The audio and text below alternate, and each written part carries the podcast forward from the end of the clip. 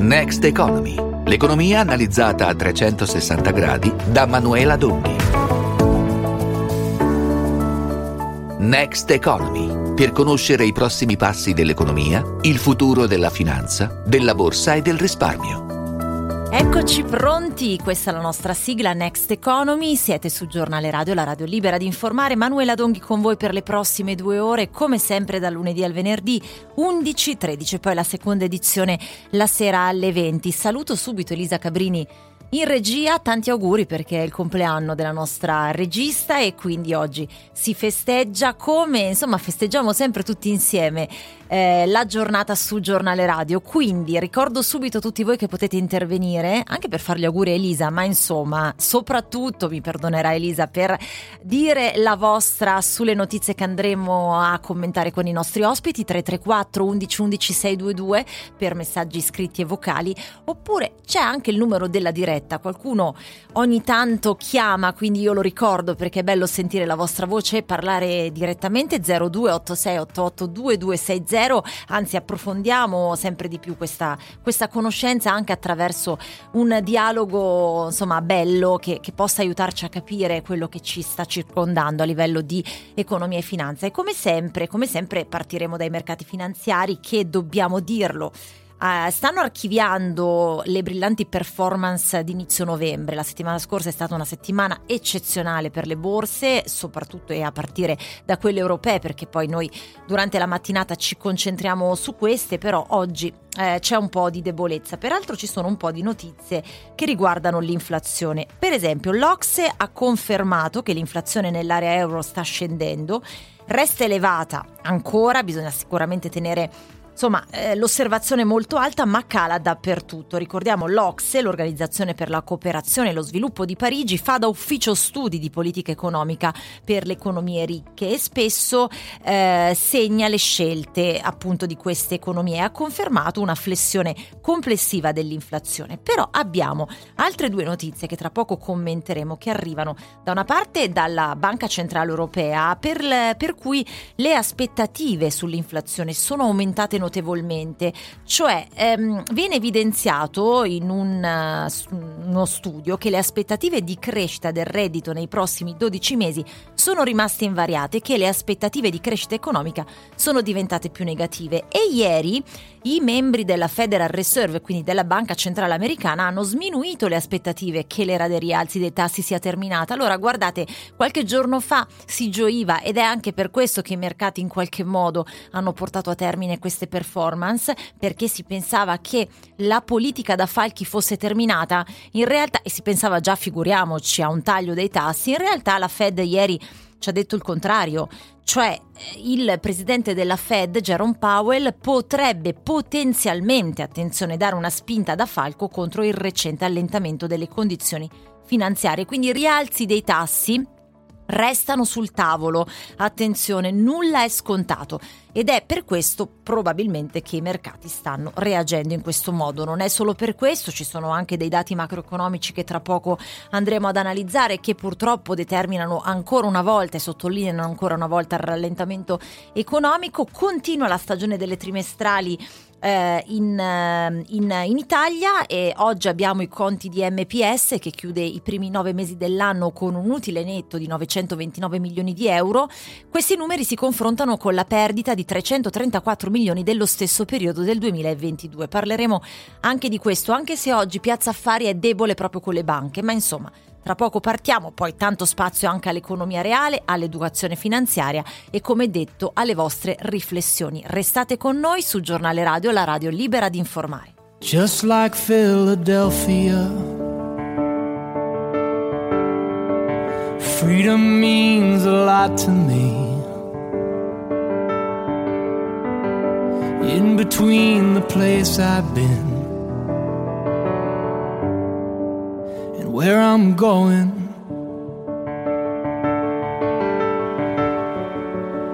I can see America. Trying not to show her age, even though the winds of change keep on blowing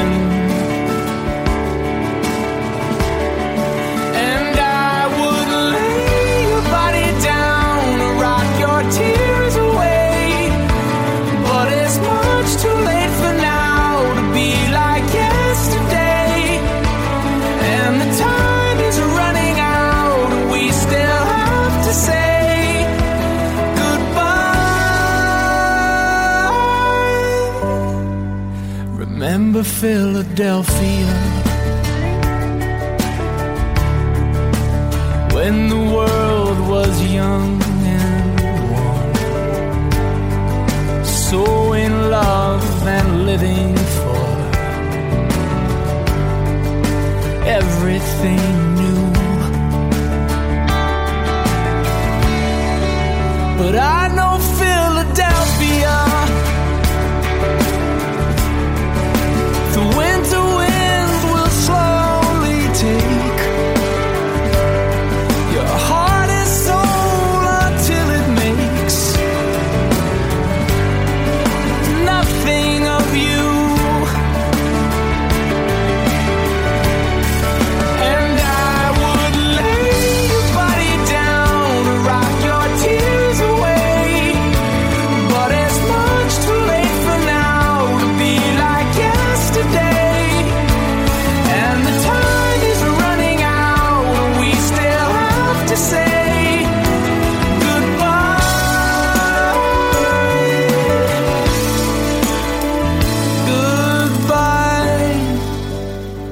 Eccoci, eccoci, non goodbye, ma ci ritroviamo per una nuova puntata di eh, Next Economy sul giornale radio, la radio libera di informare. Manuela Donghi con voi per le prossime due ore. Allora, abbiamo già parlato un po' delle Così, delle considerazioni rispetto all'inflazione. Oxe che conferma l'inflazione nell'area euro sta scendendo.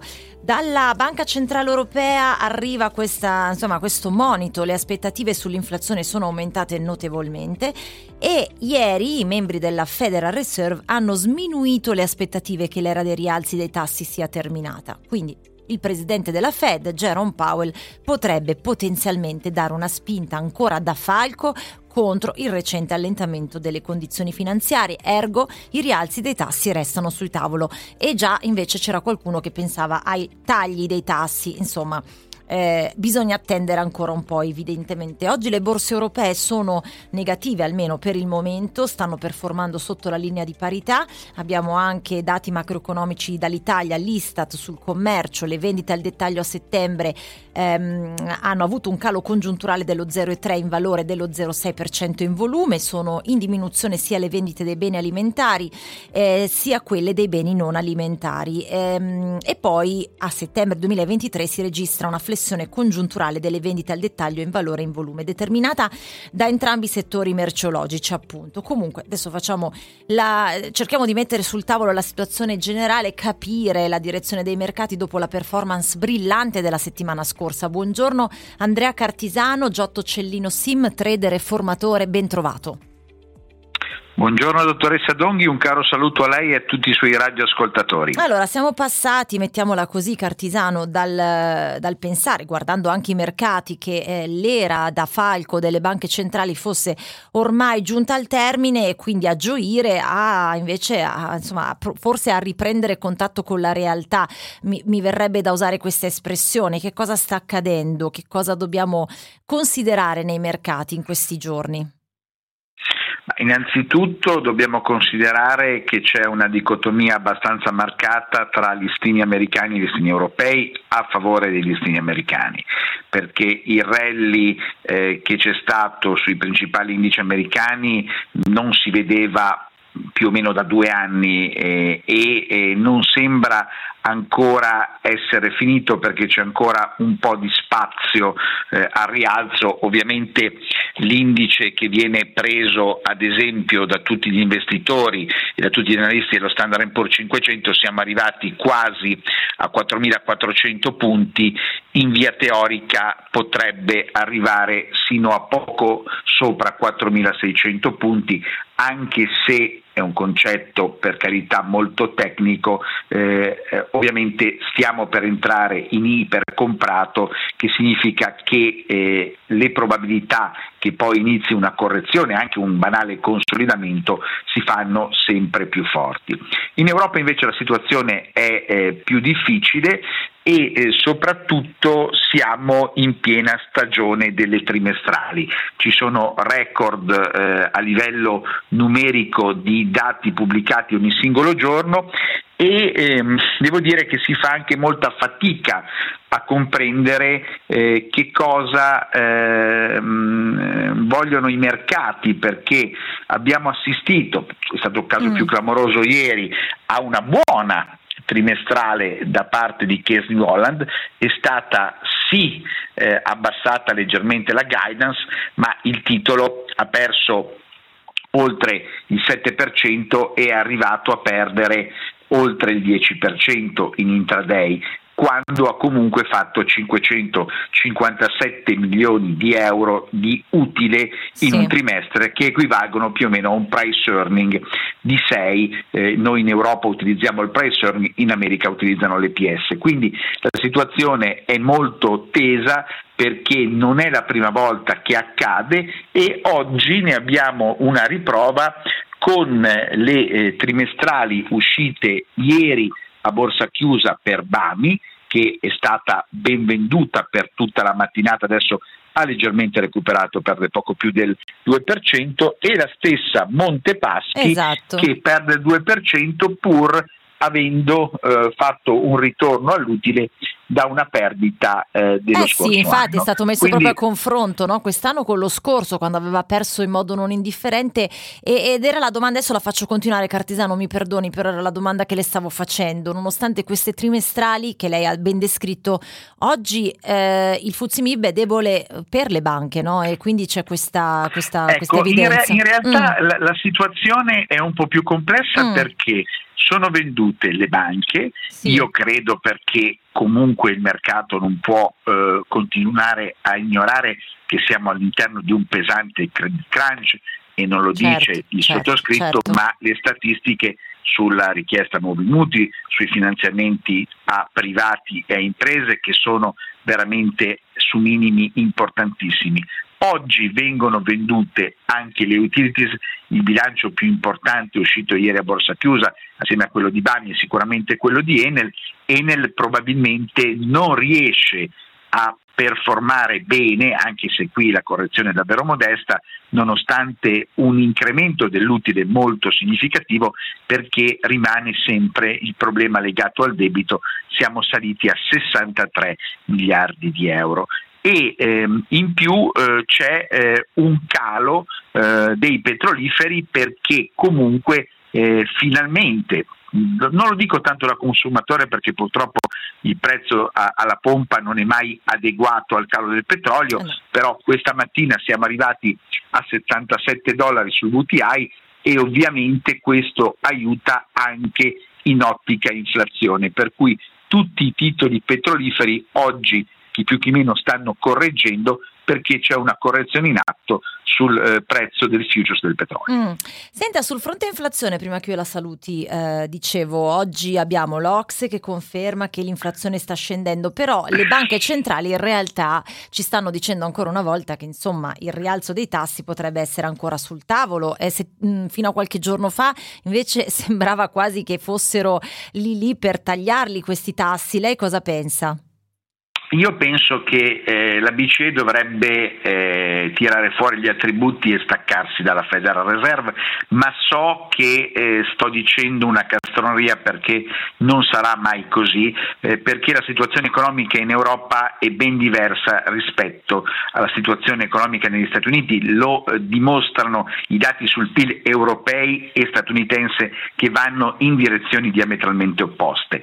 Sicuramente credo che inizio di collegamento lei si riferisse alle dichiarazioni di Cascari di ieri sì, che sono state sì, certo. molto da falco. Certo. Oggi io nel mio notiziario, spero che poi eh, eh, non sia un errore, ho anche eh, un discorso di Powell alle 15.15, 15, eh, sicuramente Powell è in ordine di importanza ancora eh, più rilevante rispetto a Kashkari, che è un membro peraltro effettivo eh, del, della Federal Reserve, membro permanente, però eh, ovviamente negli Stati Uniti quantomeno eh, l'impossibilità di eh, tagli è da più parti confermata perché il mercato ha aspettative per tagli già nel primo semestre, diciamo nel secondo trimestre 2024, la Federal Reserve invece è molto chiara in questo e viene tenuta sempre aperta l'ipotesi di uno o due ulteriori rialzi ed è quello che il mercato ovviamente teme. Mm-hmm.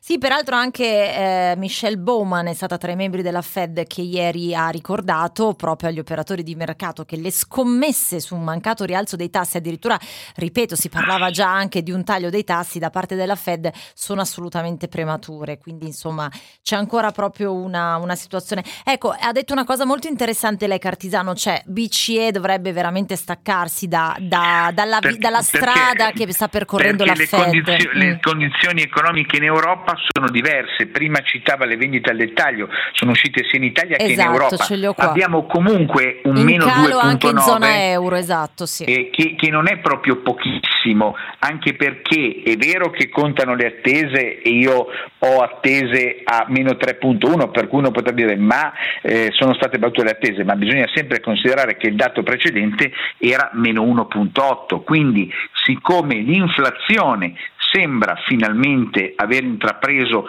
una strada eh, di sostenibilità, non magari il 2%, ne abbiamo parlato diverse volte nei nostri collegamenti che richiedono le banche centrali, però sicuramente a livelli più gestibili, magari non dico che bisogna commettere l'errore opposto di anticipare troppo, perché si è ritardato troppo ad alzarli, non si può anticipare troppo a tagliarli i tassi, però magari dire chiaramente abbiamo raggiunto il picco, se l'inflazione continuasse a calare potremmo valutare un taglio a partire dal secondo trimestre 2024, sarebbe un tocca sana per i mercati certo. e probabilmente a catena l'Euribor scenderebbe, i mutui tornerebbero lentamente a tassi più eh, gestibili da parte eh, della clientela retail e sarebbe diciamo, un beneficio che a catena eh, toccherebbe più o meno tutta la filiera economica. No, no, certamente, ma evidentemente c'è ancora un po' di nebbia all'orizzonte. Senta, in realtà la voglio eh, consultare anche su un'ultima cosa. Eh, abbiamo visto ancora una volta, visto che stiamo parlando dell'economia in rallentamento dell'Europa ed è per questo che insomma la BCE dovrebbe staccarsi da, da, da, dall'America, insomma, ovviamente a livello di istituto centrale, abbiamo visto ancora una volta la Germania con la produzione industriale che scende, una frenata tedesca che insomma eh, sempre più fa parlare di tonfo perché abbiamo visto un tonfo dell'1,4%, peggio del del previsto e il PIL del quarto trimestre è a rischio calo, quindi insomma ancora di più domanda debole, gli ordini che non decollano, le aziende manifatturiere che cosa fanno? Non solo non crescono, ma anzi tagliano la produzione, quindi questo insomma poi si ripercuote in tutti quelli che sono i collegamenti no? tra i paesi dell'Eurozona ed è per questo che poi l'Eurozona tutta eh, cala e non dà sicuramente del, come dire, una fotografia edificante. Assolutamente, in questo momento peraltro credo che eh, la Germania stia vivendo di rendita, nel senso che se pensiamo che quando parliamo di spread il riferimento è sempre al Bund tedesco, in realtà eh, in questo momento la eh, Germania è la grande malata d'Europa, è probabilmente la nazione più in difficoltà eh, a livello di mancata crescita, eh, però eh, probabilmente avendo questa aurea eh, di rigorismo eh, che eh, probabilmente si porta eh, dietro addirittura eh, dal post Repubblica di Weimar, sì, no? sì. Quando arrivò quella iperinflazione che, certo. che terrorizza ancora i tedeschi oggi, però in realtà quello che sorprende è che si torna a parlare ovviamente di fiscal compact no? eh, che dal 2024 dovrebbe tornare a regime, però anche i tedeschi in questo momento avrebbero bisogno di misure eh, più allentate perché sono in seria difficoltà eh, e poi comunque, eh, mi perdoni dottoressa, c'è sempre, non ne parliamo quasi mai, il problema è che eh, anche nei parametri c'è sempre il discorso dei land che vengono contabilizzati sì, sì. a parte bilancio, de, rispetto al bilancio eh, centrale, per cui è come se i debiti delle regioni, che ahimè in Italia sono altissimi, non facessero parte del bilancio dello Stato, a quel punto anche noi avremmo un debito PIL assolutamente gestibile secondo i parametri europei. La ringrazio Andrea Cartisano, Giotto Cellino Sim, trader e formatore, è un'apertura decisamente ricca, avete visto, insomma, abbiamo cercato di dare una fotografia davvero completa, anche se poi eh, i punti interrogativi per il futuro restano.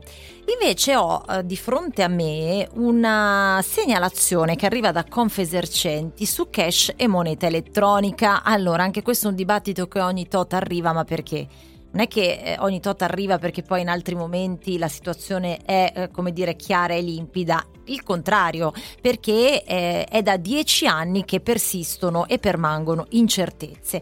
Allora, buongiorno a Mauro Bussoni, segretario generale di Confesercenti, ben trovato. Buongiorno a voi. Buongiorno. Allora, dieci anni di incertezze perché? Perché si continua a cambiare, cioè con idee di rendere, per esempio, adesso c'è l'idea del governo di rendere possibile il prelievo di contanti nei negozi che rappresenta un riconoscimento di quella che potremmo definire, che voi avete definito, l'impossibilità di eliminare banconote e monete, però allo stesso tempo eh, ci porta di fronte agli occhi un ennesimo provvedimento contraddittorio sui pagamenti. Allora, dieci anni di incertezze e, e quindi che, che, dire, che tracciato possiamo dare ai nostri, ai nostri ascoltatori? Ma qui il percorso è un percorso tortuoso che passa attraverso direttive europee ed altro, però diciamo così che alla base di tutto, quando si è intervenuti sulla moneta elettronica, sul ridurre l'utilizzo dei contanti, l'obiettivo era un obiettivo prioritario, quello di eh, in un qualche modo disincentivare l'utilizzo del contante e favorire l'utilizzo della moneta elettronica certo. per due ragioni principali, una quella di eh, combattere l'evasione fiscale, l'altra era quella di comunque garantire maggiore sicurezza nei confronti di coloro che comunque eh, per l'attività che svolgevano detenevano comunque grosse quantità di contanti, tipo benzinai, tabaccai, altri che comunque oltretutto sono stati oggetto anche nei, nel recente passato di rapine, furti ed altro alla base di tutto questo poi dopo sono state adotti, adottate iniziative diverse, dalla lotteria dello scontrino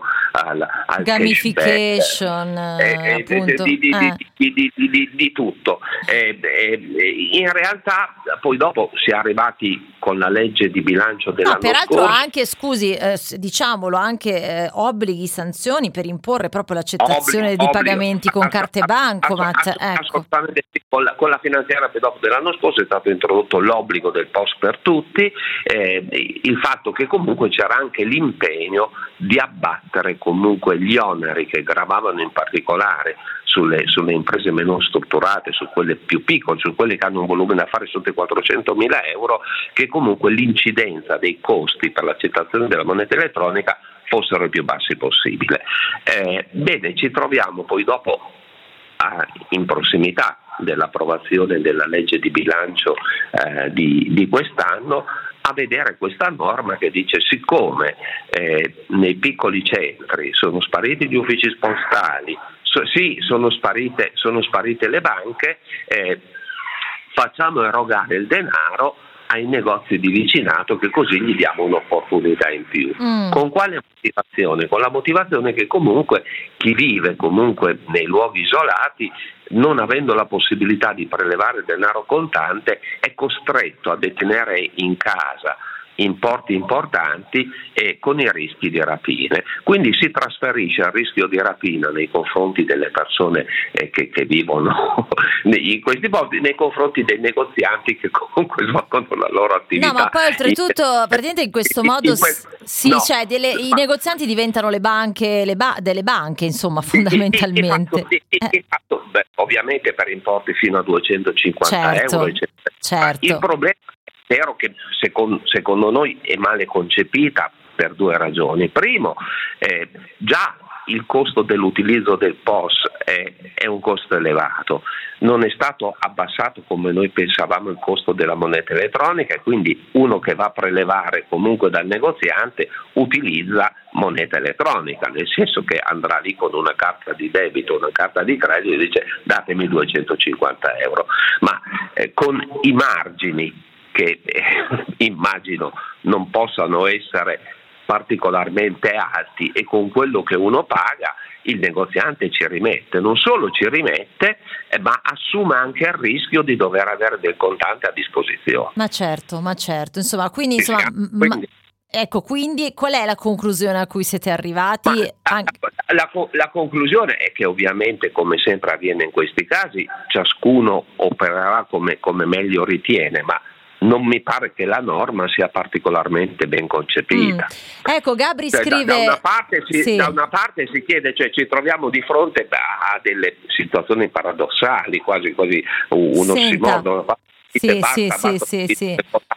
Trovate il contante perché non, non, non, non so Senta, una, una, una, una, nostra amica Gabri che saluto scrive il fare e disfare di questo governo è il suo modo di governare, però in realtà lei ci ha detto che da dieci anni che c'è questa incertezza sì, su tutto, quindi mi, mi pare di capire che disfano e fanno tutti, ma come, come, ormai siamo abituati purtroppo è questo il modo superandi dell'Italia ed è forse lo, per questo... L'oggetto, eh. guardi, l'oggetto della, della, moneta elettronica, della riduzione del contante, del, eh beh, beh, beh, è stato attenzionato in tutti questi anni più volte perché da cui si diceva basta, è oggetto di, di, eh, di, attività comunque a volte non, eh, non, censite, fonte di evasione, fonte di rischio e quant'altro. Poi dopo insomma eh, purtroppo in realtà l'unica cosa che si dovrebbe fare e sì. che varrebbe la pena fare è quella di eh, far utilizzare il più possibile senza criminalizzare chi usa il contante, però far utilizzare il più possibile la moneta elettronica sì. perché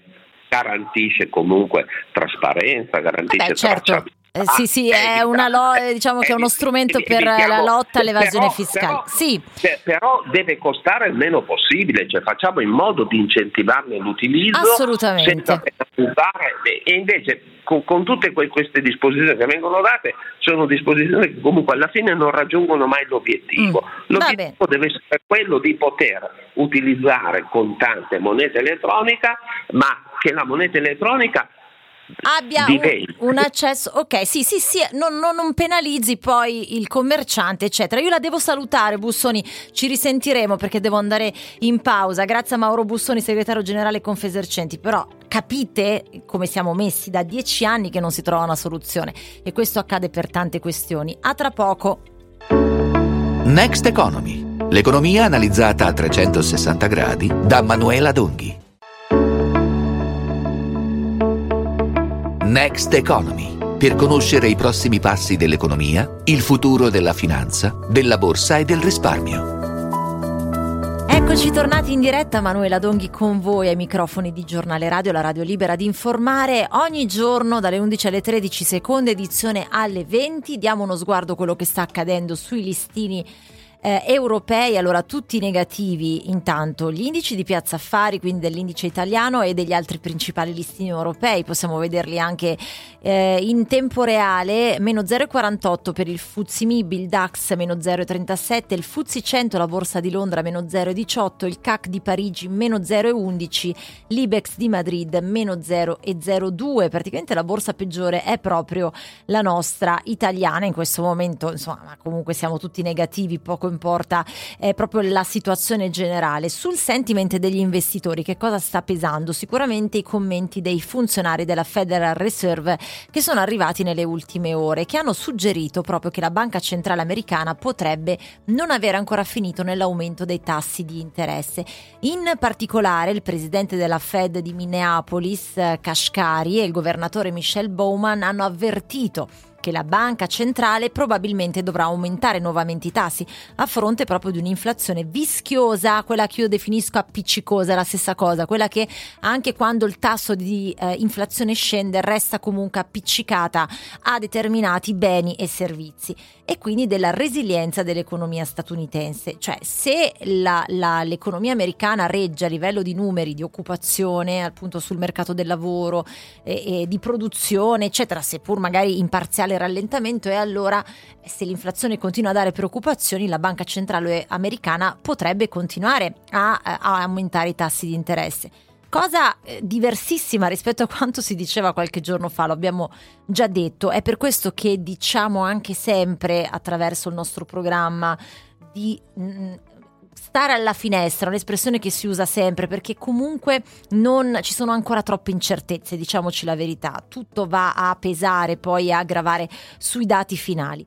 Effettivamente poi, stando a guardare eh, i dati macroeconomici, ci accorgiamo che la Germania, come abbiamo detto prima, ancora, eh, riporta ancora dei dati in forte rallentamento, i dati finali sulla dinamica dei prezzi al consumo proprio in Germania per il mese di ottobre eh, hanno confermato le stime preliminari più 3,8 su anno.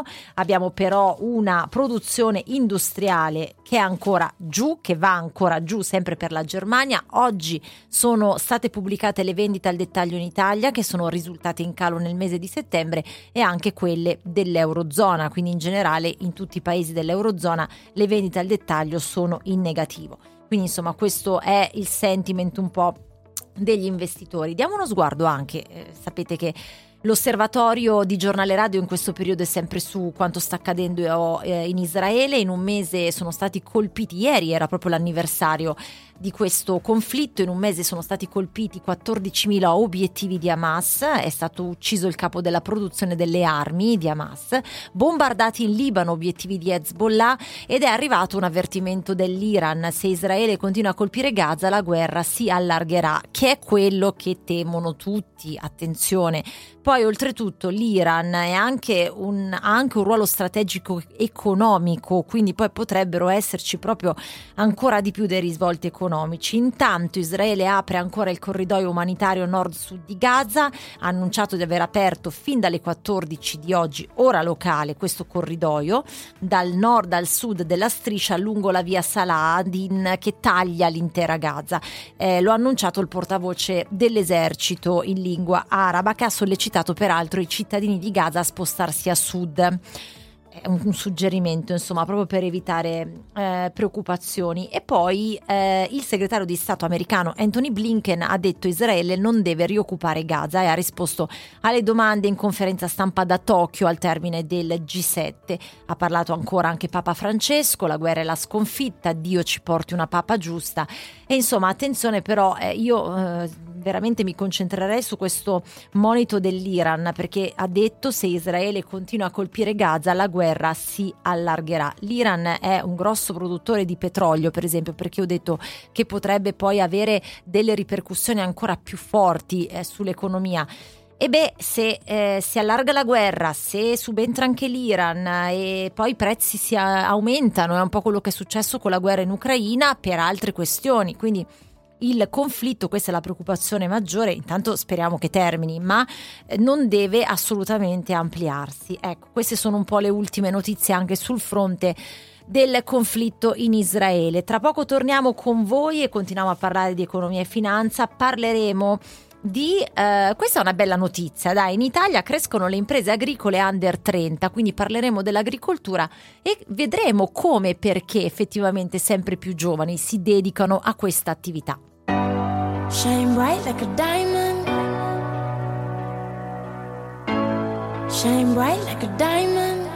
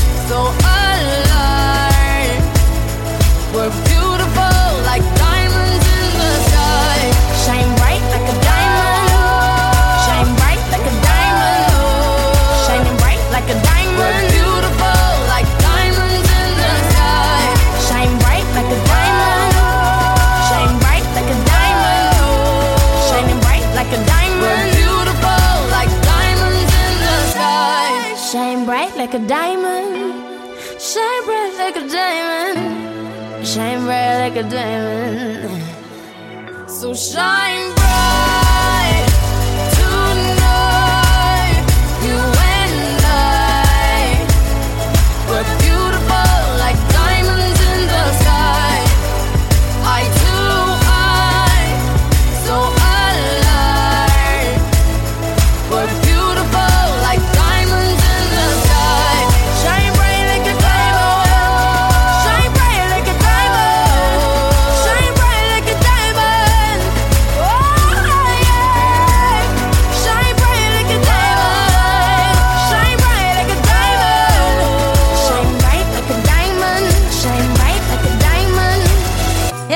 pensando che sempre in ogni puntata di Next Economy dovremmo riservare uno spazio della buona notizia del giorno, anche se poi ci sono delle buone notizie che riguardano l'economia e la finanza, ma siccome ovviamente in questo momento c'è tanta preoccupazione, allora pensiamoci, cerchiamo di capire quali sono le buone notizie che comunque ci circondano. Sapete che noi siamo un po' masochisti a volte, no? Siamo attirati dalle notizie sempre un po' negative. E allora Adesso vi voglio raccontare una bella notizia e sarete d'accordo con me perché parliamo di giovani, di solito quando parliamo di giovani parliamo di lavoro e quando abbiniamo questi due aspetti viene fuori sempre un quadro un po' devastante. Invece in questo caso no, perché dobbiamo parlare di agricoltura e delle imprese agricole under 30 che crescono in Italia, quindi sale in controtendenza con l'andamento generale. Eccola qui la bella notizia, il numero dei giovani ag- agricoltori che negli ultimi dieci anni sono aumentati in Italia del 12,8% contro un crollo medio del 25,2% dell'insieme dei settori economici. Questa è un'analisi di Coldiretti su dati relativi al periodo 2014-2023. E allora in collegamento con noi Stefano Leporati, presidente Giovani Coldiretti. Benvenuto, buongiorno.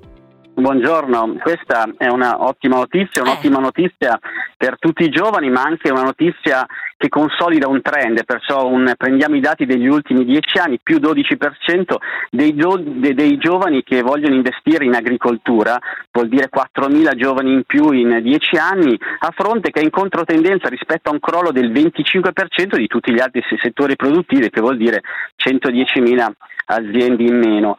Fare l'agricoltore oggi vuol dire essere collegato con la tecnologia, con l'ambiente, con l'innovazione, è, una- è un'attività che i giovani riscoprono, ritornano in campagna, anche perché fare l'agricoltore vuol dire fare attività multifunzionali, trasformare i prodotti, essere connessi con la vendita diretta, col consumatore, energie rinnovabili. È un mestiere che è ritornato centrale e credo anche strategico per l'Italia perché produrre cibo è un punto Ma certo, strategico ma e a certo. futuro per tutti. Ma io devo essere sincera, effettivamente molto spesso quando parliamo di agricoltura giovane diamo delle belle notizie. Abbia- abbiamo scoperto anche in tempi recenti che sono sempre più donne anche che si dedicano a questo, a questo lavoro e effettivamente questo binomio forse giovani e donne, insomma, ma in generale comunque un'età più giovani, eh, porta a vedere quanto il mestiere si sia trasformato, no? Hanno portato giustamente, come ha detto lei, anche attraverso delle innovazioni, dei cambiamenti che, che stanno rivoluzionando anche il lavoro dell'agricoltore.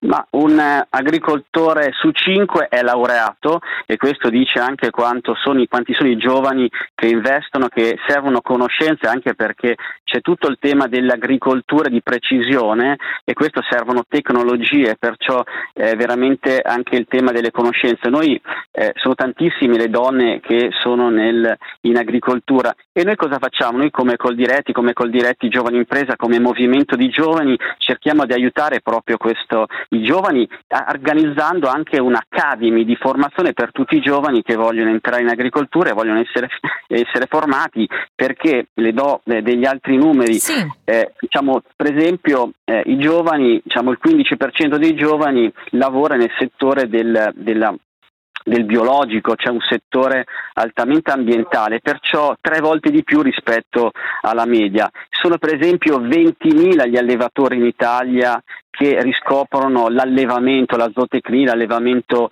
eh, diciamo, di vacche da latte, da, da- da carne, oppure diciamo anche, per esempio abbiamo tantissimi allevatori che fanno nel settore dei cavalli, degli ovini, perciò anche una connessione con il settore zootecnico, veramente il settore Certo. agricolo è un settore che può dare lavoro, prospettive di futuro, di crescita e poi anche per i giovani per restare in Italia, per farsi una famiglia e diciamo così Infatti, per sviluppare. Ma e quindi, dottor Leporati, possiamo dire che l'agricoltura italiana ha la capacità proprio di offrire e creare opportunità occupazionali e anche di crescita, no? Perché poi i giovani possono sperimentare, possono inventare, possono davvero portare delle innovazioni, come dicevamo prima, nel comparto e quindi eh, ancora di più bisogna investire su quello che è già un settore strategico eh, per il nostro paese, ma può esserlo ancora di più proprio perché abbiamo visto che è in controtendenza rispetto a quello che sta succedendo eh, in altri settori. Ce lo stanno dicendo tutti i dati che vi ho poco fa elencato, ce lo stanno dicendo anche i dati che riguardano l'esportazione dei prodotti eh, made in Italy 100% italiani che all'estero vanno sempre più forte perciò continuano a aumentare le esportazioni. Il settore agricolo può dare opportunità di lavoro per tanti giovani che vogliono investire, vogliono ritornare nelle campagne e aprire delle, delle aziende agricole. Noi abbiamo una legge, una legge di orientamento che è stata fatta molti anni fa, questa legge di orientamento dà la possibilità ai giovani eh, di fare delle attività connesse, cioè non solo più la produzione di prodotti agricoli, ma anche tutta una serie di attività dalla fattoria didattica, l'agriasilo. Eh, diciamo queste, e I giovani con la loro innovazione, con la loro creatività spostano il confine della multifunzionalità sempre un po' più in là. Abbiamo tantissimi ragazzi, giovani imprenditori agricoli che eh, vendono e fanno attività di stre- street food, per esempio con con Campagna Amica, abbiamo tantissimi giovani che inventano sempre qualcosa di nuovo nel settore per esempio del miele, il settore apistico, abbiamo tantissimi giovani che stanno investendo, tutti, tutti i settori produttivi, stanno, i giovani stanno portando innovazione e spostano il confine della multifunzionalità di ciò che oggi agricoltura la stanno spostando giorno dopo giorno, per cento tutta l'innovazione dei giovani veramente è portata in agricoltura per portare Ottimo. reddito e costruire delle imprese che fanno crescere famiglie, ma fanno crescere il territorio, fanno crescere Ah certo, ah certo, assolutamente sì. Io ho iniziato dicendo diamo una buona notizia, lei l'ha definita ottima e sono d'accordo con lei. Grazie a Stefano Leporati, presidente Giovani col Diretti e davvero adesso ci impegneremo a dare anche delle belle notizie, insomma, non poi senza nascondere quelle che purtroppo ancora sono un po' penalizzanti e ce ne sono molte, come per esempio quella che andiamo a raccontare adesso con Giorgio Sandrolini, delegato FIFO Sanità Confcommercio. FIFO Sanità è la Federazione Italiana Fornitori in Sanità. Eh, buongiorno dottor, dottor Sandrolini. Buongiorno, buongiorno a voi e a tutti gli Buongiorno. ascoltatori. Allora, torniamo a parlare Buongiorno. di payback, ne abbiamo parlato altre volte anche con altri eh, suoi colleghi. Ehm, allora, non c'è ancora nessuna soluzione al payback applicato ai dispositivi medici, nonostante, questo occorre dire, eh, la proroga del governo sia ormai scaduta e quindi c'è questo appello da parte appunto vostro, Meloni, la Premier, salvi le imprese dal payback o sarà blocco delle forniture agli ospedali. Allora, adesso ci arriviamo. Prima le chiedo subito, dottor Sandrolini, qual è il vostro parere sulla manovra? Ma dunque, la manovra, in manovra sono stati previsti, parliamo di sanità, aumenti di spese in molti settori, eh, persino nei confronti delle prestazioni date da privati.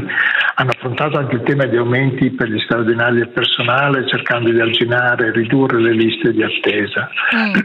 Però non mi pare che si parli di payback o di importanti aumenti del tetto di spesa sui dispositivi. Il problema è che mh, anche fosse previsto un tetto di spesa, non si accenna a una rivisitazione dei sistemi di acquisto. Tenga conto che gli sforamenti dei bilanci regionali aumentano in continuazione. Eh, le cito nel 2015 al 18 e c'era uno sforamento di 2 miliardi e 2, ridotti poi dal governo a 1 miliardo e 100 Sì. ma dal, dal 2019 al 2021 si ipotizzano cifre circa di 6 miliardi, quindi non c'è più un controllo, è, è una spesa folle. Ok, ok. Sì, è sfuggita di mano un po' la situazione, diciamo così, no? È, è- è quando non dovrebbe. Eh, sì, se, concluda, concluda se, se deve concludere, perché vogliamo, No, voglio arrivare proprio al payback adesso. sì, quindi di fatto eh, il payback non è stato assolutamente affrontato in manovra e, e questo ci lascia un attimo disorientati. Ecco, quali perché- potrebbero essere risvolti? Perché io voglio andare subito al punto della questione. Come detto, ne abbiamo già parlato in altre occasioni in Next Economy. Allora, parliamo del payback applicato ai dispositivi medici. Perché eh, ci sono rischi? Quale- cosa potrebbe succedere, appunto? Ma sa, eh, il problema è che il payback, eh, se portato avanti in questo modo, costringerà molte aziende alla chiusura, eh, proprio perché non ci sono le risorse da parte delle aziende di sostenere una, una tassa retroattiva che si nasconde dietro al payback a questo livello. Eh, il problema è che le piccole, le micro, piccole e, e medie imprese del settore che, che- che distribuiscono dispositivi medici danno un servizio che è capillare su tutto il territorio nazionale. Se questi vengono a mancare, mancheranno tutta una serie di prodotti, almeno in un medio periodo. Difficilmente si riesce a riorganizzare tutto il mercato eh, prevedendo l'assenza delle nostre aziende e quindi mh, sarà un problema per la sanità, sarà un problema per le aziende, ma soprattutto per la sanità e per i cittadini che non avranno più tutta una serie di servizi e di soprattutto materiali presenti in ospedale, Mm. da quelli semplici a quelli mh, salvavita, quindi un po' tutto. Certo, no, no, assolutamente sì. Quindi letto, molte imprese rischiano di chiudere, quindi automaticamente poi i servizi eh, sarebbero limitati. È abbastanza eh, facile comprendere perché. Cosa voi avete ovviamente rivolto un appello alla Premier Meloni, lo dicevo in apertura. eh, ci dice Sì. che cosa state chiedendo e soprattutto se avete avuto in qualche modo già qualche contatto, riscontro, risposta. Segnale. Mm, eh, qualche Ma, segnale, eh, esatto. Sì, qualche segnale. Noi mh, per ora pochi, devo dire molto pochi, anzi quasi nessuno. L'appello l'abbiamo fatto, la nostra federazione l'ha fatta la Premier in quanto pensiamo che sia ormai l'unica figura istituzionale che ci possa aiutare eh, su questo tema, confidando che il payback sia chiaro anche alla Presidente Meloni, perché è un tema piuttosto complesso. Eh, per cui io appunto, spero che- certo, certo. Infatti io ogni volta che ho parlato con voi l'ho fatto rispiegare eh, sempre perché non è proprio un argomento di, di dibattito comune, no? Quindi è importante, insomma, farlo capire concretamente e soprattutto quello che sta dicendo lei, far capire quali rischi ci sono per le imprese. Poi ricordiamo ancora quali sono i rischi per le imprese, però insomma, quindi alla Premier avete chiesto di prendere, insomma, visione e coscienza del problema. Certo, e, e, fra l'altro le proroghe che, come diceva lei prima, che erano con- state concesse sono scadute e, e in realtà noi chiediamo che praticamente si possa in qualche modo analizzare tutto il tema payback con, eh, con la Premier perché veramente può essere l'unica speranza che abbiamo a parte il- la sentenza del Tar Lazio che come lei sa eh, ha ricevuto migliaia di ricorsi presentati contro il payback e ancora si deve pronunciare in una sentenza definitiva. Quindi eh, continueremo a lavorare tutti noi finché sarà possibile, eh, ma se il governo ci metterà, metterà a rischio le nostre imprese, eh, sarà comunque sempre associato al, a una fine di un sistema sanitario che sta in piedi grazie anche alle nostre aziende. Mhm. Sì, poi eh, noi ne parliamo anche in altre situazioni. Ricordiamo che gli ospedali hanno già tanti problemi, sia di organizzazione che di struttura. Il, il lavoro è distribuito in- nelle mani di, di- di sempre meno persone, anche a volte di specializzandi che lavorano oltre gli orari insomma, stabiliti e quindi insomma Sì. eh, lavoro che diventa poco dignitoso e poi sempre più medici che abbandonano. Insomma, questo è un problema di cui abbiamo ben, cioè, diciamo, abbiamo ben coscienza, sì. esatto, e, e che ci sentiamo Mm. di divulgare anche abbastanza frequentemente con Next Economy. Eh, appunto, Certo. mh, ci ricorda ancora, dottor Sandrolini, quali sono i rischi reali per le imprese? Poi la saluto, però poi ci torniamo perché questo Sì, noi è un argomento che portiamo avanti. Prego. Ma le dico, i rischi eh, reali per mh, più di 1400-1500 imprese sono eh, di eh, non poter sostenere il- quanto l'impatto che il payback comporta. Eh, le cifre che sono richieste sono cifre eh, molto elevate che portano eh, alla, alla chiusura delle aziende stesse, non ci sono le risorse proprio per poter sostenere. Chi potrà sostenerlo saranno forse le grandi imprese, le grandi multinazionali, che però molto probabilmente saranno eh, diciamo, portate a delocalizzare il proprio lavoro, portarlo all'estero, perché in Italia eh, a, queste, a queste condizioni diventa difficile lavorare. Eh, quindi Certo. veramente c'è un, un problema molto grosso per eh, centinaia, migliaia di lavoratori. Mm.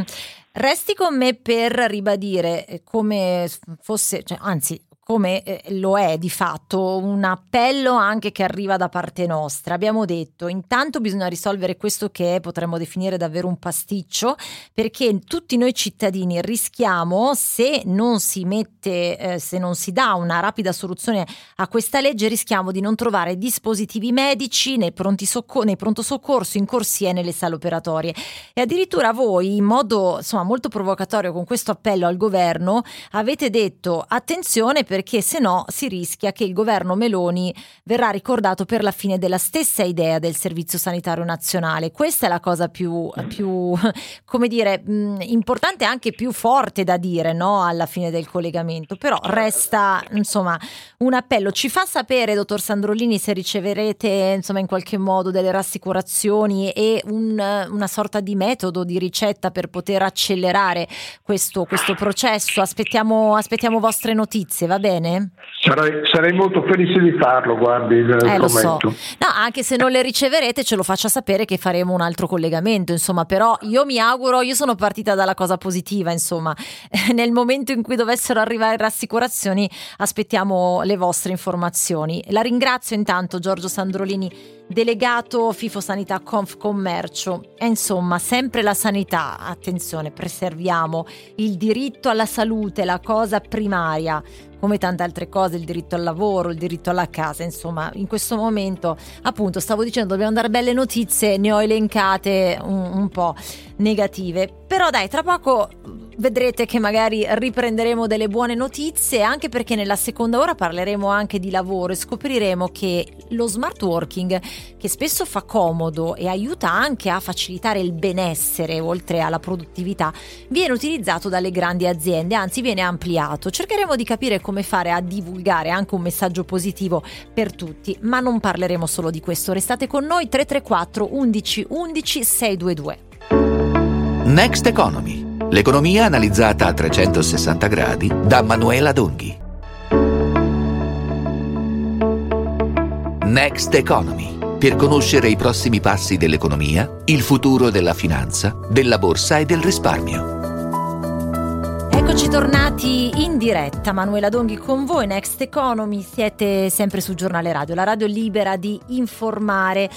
Allora, tante notizie, tante notizie. Intanto vediamo le borse continuano a rimanere in negativo, i principali listini europei, a partire da quello italiano, il Fuzzi Mib che cede lo 0,07, ma in realtà la situazione no, è negativa tranne in questo momento per il CAC di Parigi che ha recuperato, è salito sopra la linea di parità più 0,06, mentre invece il DAX cede lo 0,11, il Fuzzi 100 lo 0,08 e eh, appunto no, anche l'Ibex di Madrid è salito più 0,02.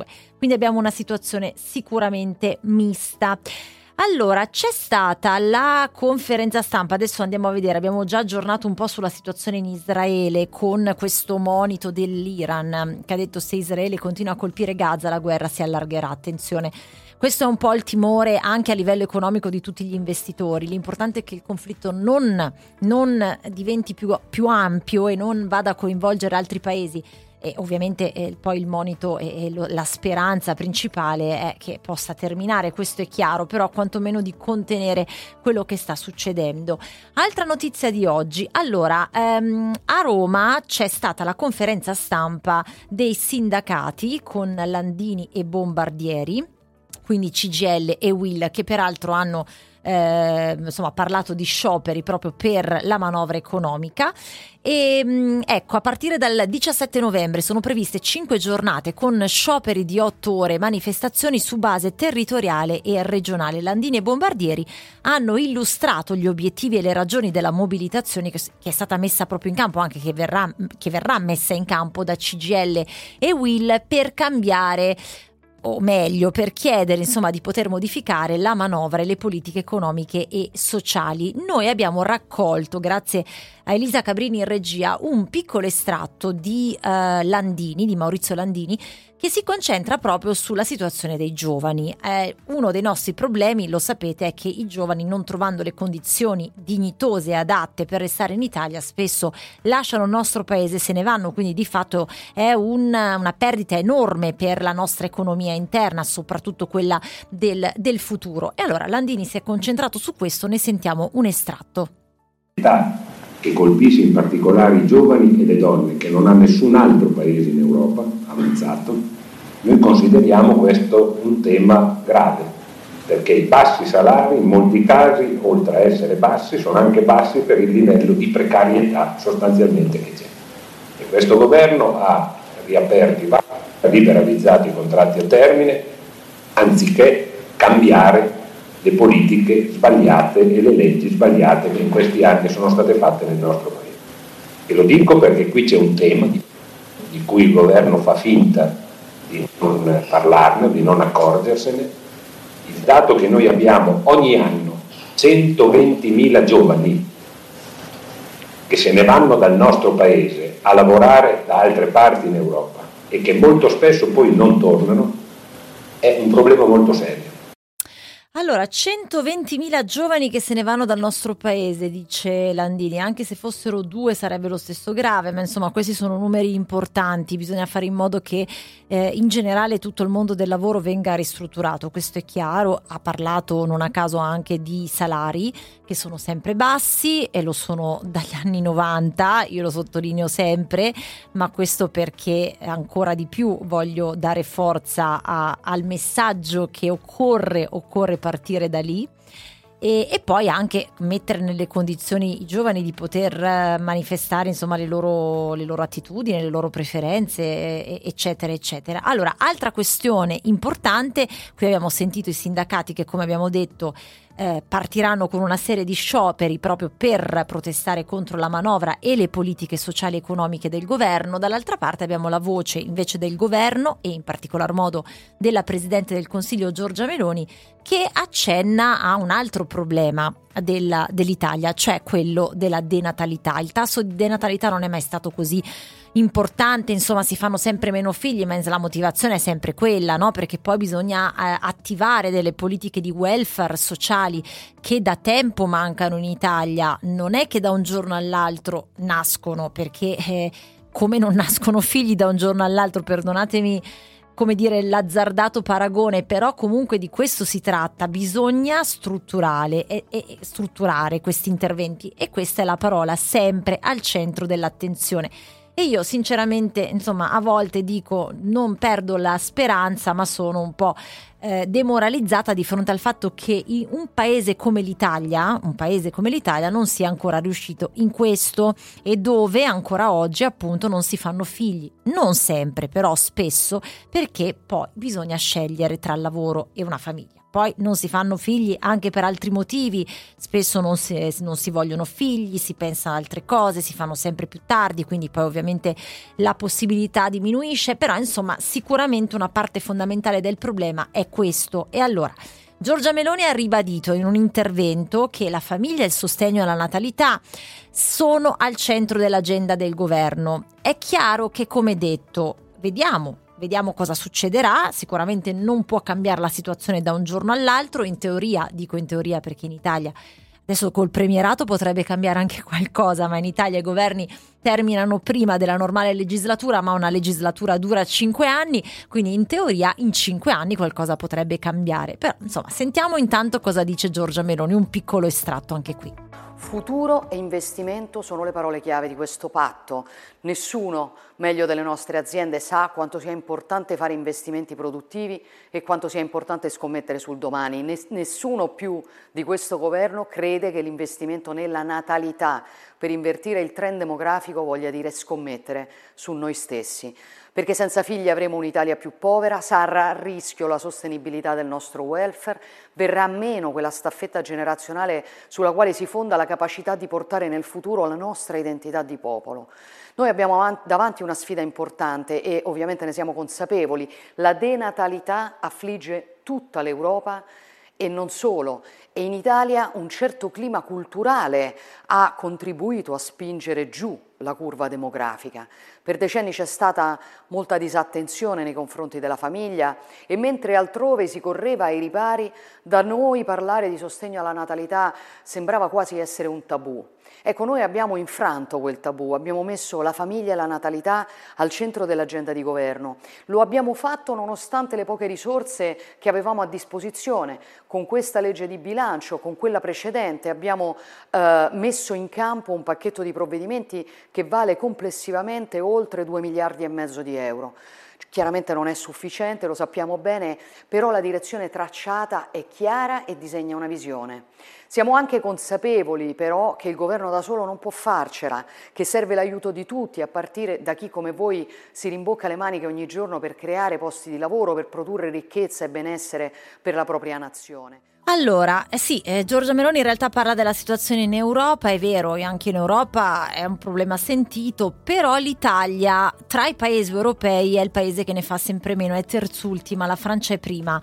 Eh, beh, in Francia però da sempre, ecco, si parlava prima della necessità di intervenire prima possibile per rendere strutturale delle politiche di welfare. In Francia ci sono sempre state delle politiche molto molto importanti e incisive sul fronte, insomma, de- della famiglia, effettivamente prima e, e si fanno, insomma, eh, figli e invece l'Italia è, nelle ultime classifiche dei dati forniti dall'Eurostat è risultata terzultima per tasso di fecondità e questa appunto il tasso di denatalità continua ad aumentare. Allora, tra poco noi parleremo ancora di lavoro Parleremo di giovani inevitabilmente perché quando parliamo di lavoro, insomma, gli osservatori vanno sempre lì, parleremo anche di donne, ma soprattutto di smart working. Le grandi imprese lo ampliano e accorciano il venerdì, quindi cambia anche un po' la modulazione del lavoro stesso, eh, ne parleremo con un esperto, cercheremo di capire, insomma, cosa si può fare anche per tenere qui i nostri giovani, per far sì che il benessere e il lavoro vadano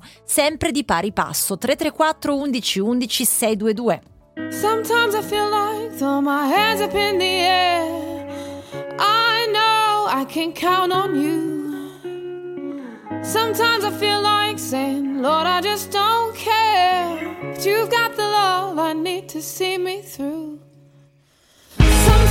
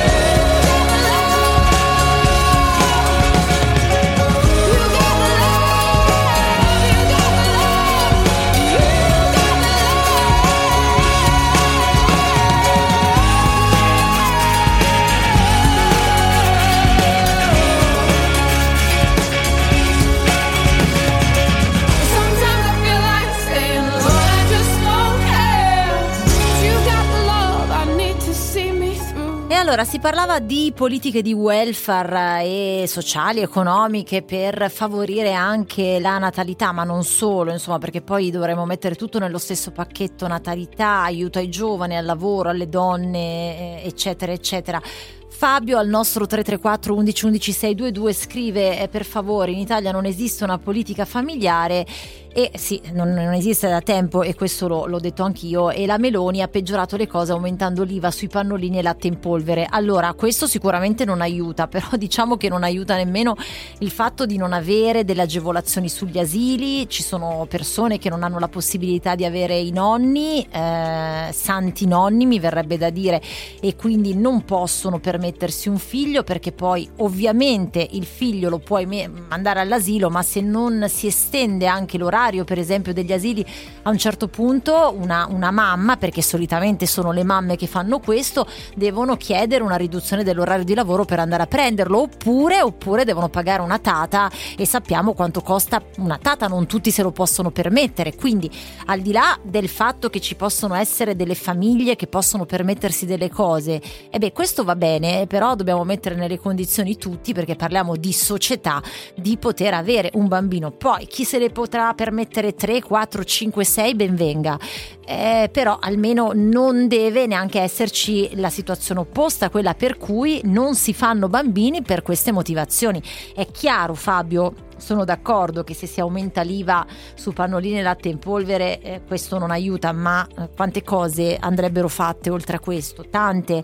Cioè, eh, se mettiamo a confronto la situazione, appunto, lo dicevo prima, della Francia o ma anche di altri paesi, eh, guardate, magari una volta potremmo anche fare una, una puntata speciale, se vogliamo, una parte della, della, di una puntata di Next Economy su questo per mettere a confronto quello che gli altri paesi fanno da questo punto di vista ci accorgeremo che non è un problema che nasce oggi, è da sempre anche un po' una sorta di retaggio culturale. Allora, non parleremo solo di questo, ma insomma un po' di questo anche si tratta, perché poi se non si fanno figli non ci saranno i lavoratori del futuro. Una, mh, ho fatto un volo pindarico, buongiorno Maurizio Del Conte, professore di diritto del lavoro e presidente AFOL, grazie per essere con noi.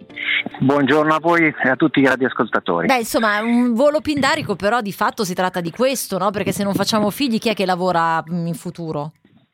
Sì, no, i due temi sono strettamente correlati. È chiaro che la demografia e il mercato del lavoro vanno di pari passo. Eh, in particolare poi nel nostro paese eh, c'è un problema in più, cioè la scarsa partecipazione delle donne al mercato del lavoro. Quindi già sono poche e le nuove generazioni sappiamo che appunto sono sempre di meno, i, i, bambini sono sempre di meno.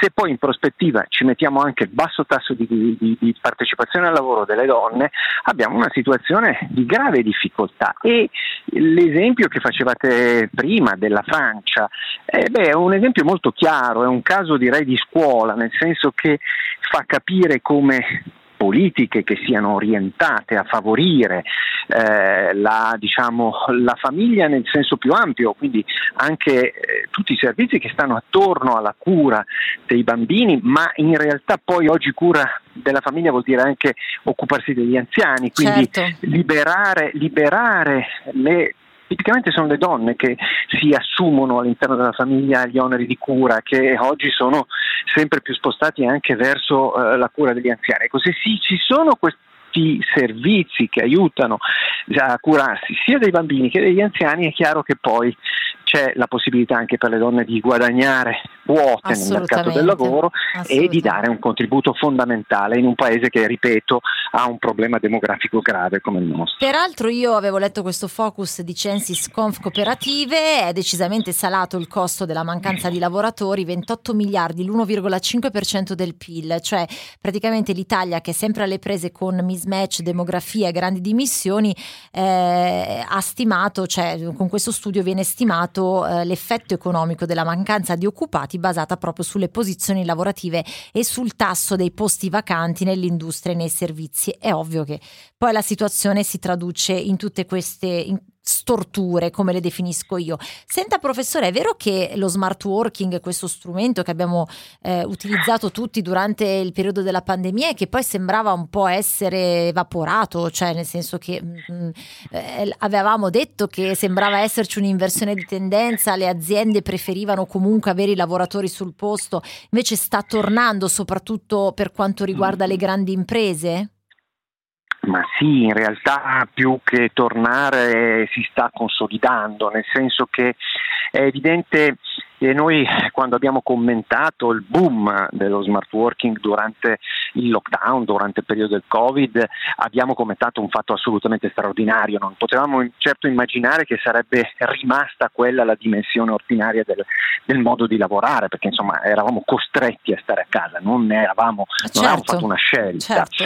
Eh, oggi invece si è capito che, non ovviamente nelle dimensioni del, del lockdown, ma che il lavoro da remoto combinato con il lavoro in presenza, quindi un lavoro che è per, per definizione ibrido in questo senso, nel senso che non può essere tutto da, da remoto, ma deve avere una componente in presenza, è un po' la dimensione strutturale delle imprese che stanno incominciando a capire che questa è una modalità che non toglie efficienza all'organizzazione nella misura in cui la si sappia organizzare in modo eh, funzionale rispetto naturalmente alle diverse posizioni che sono, eh, al, che sono previste all'interno della, dell'impresa stessa. Non tutti possono fare smart working, non tutti possono fare smart working nello stesso modo, ma sicuramente c'è una quota di lavoratori i, per i quali fare smart working è un elemento di miglioramento della qualità della vita e direi anche proprio del lavoro, nel senso che sono più motivati, sono più contenti, che poi è la cosa più, diciamo, è l'incentivo maggiore a essere produttivi.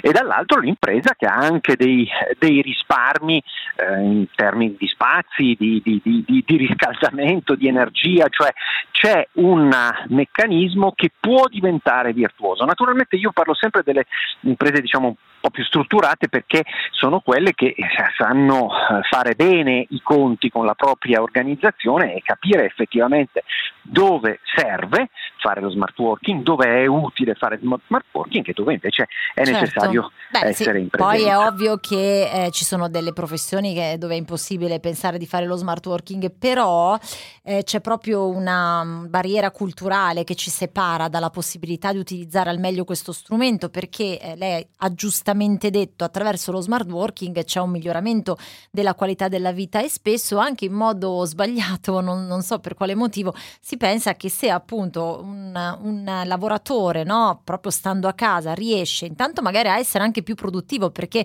un esempio, cioè c'è chi passa eh, nel traffico due ore della sua giornata, arrivando magari già stanco al lavoro, e quelle due ore potrebbe utilizzarle per lavorare meglio. Però si pensa che eh, se un lavoratore è più rilassato, ecco, utilizziamo questa parola, allora significa che non si sta impegnando più di tanto. No? Quindi questo è da ricondurre proprio a questa mentalità che noi abbiamo proprio sul mondo del lavoro e che hanno, così le faccio le chiedo un commento su questo, ma anche l'altra domanda, eh, che hanno soprattutto magari le imprese più piccole, no? perché le multinazionali, quelle più grandi, hanno una concezione differente, hanno probabilmente anche maggiore controllo su determinati atteggiamenti dei loro dipendenti, però le piccole imprese ancora sono molto mh, concentrate sulla presenza. Non c'è dubbio, eh, la piccola impresa nel nostro paese soprattutto, dove sappiamo che ha una, ha una diffusione larghissima, eh, è tendenzialmente gestita dallo stesso proprietario, il quale fa quindi il proprietario e il manager e tradizionalmente, culturalmente, eh, vuole avere sotto il suo controllo visivo eh, i propri dipendenti eh, ed è la meno attrezzata a invece valutare la performance oggettiva certo. dei propri dipendenti, perché è questa la vera dif- differenza, quello che eh, cambia il modo di far funzionare l'impresa, cioè il valutare il lavoro delle, dei propri dipendenti non per il tempo che spendono in azienda fisicamente, non per il cartellino, ma per l'output, cioè per quanto effettivamente producono in termini di servizi, in termini di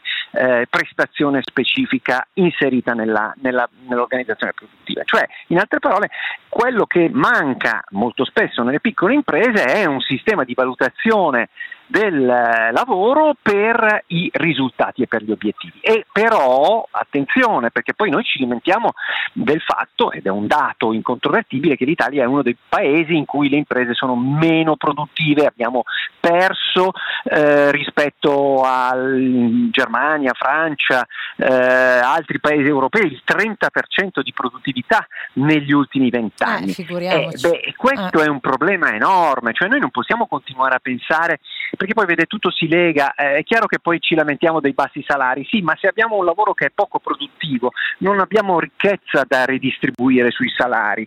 Se la stessa diciamo, ora di lavoro fosse invece più produttiva, più legata al, al valore che produce, beh, avremmo la possibilità poi di redistribuire quel valore anche in termini salariali. Quindi tutto si tiene. Ma Dobbiamo sprovincializzarci, diciamo un po' così, eh, sì, sì, sì, eh, rispetto a una, a, una, una, a una, visione un po' novecentesca. Abbiamo, del, abbiamo ancora un che... po' la, la, la, il discorso della fabbrichetta e del, ecco, del, del padroncino eh. che, che, monitora.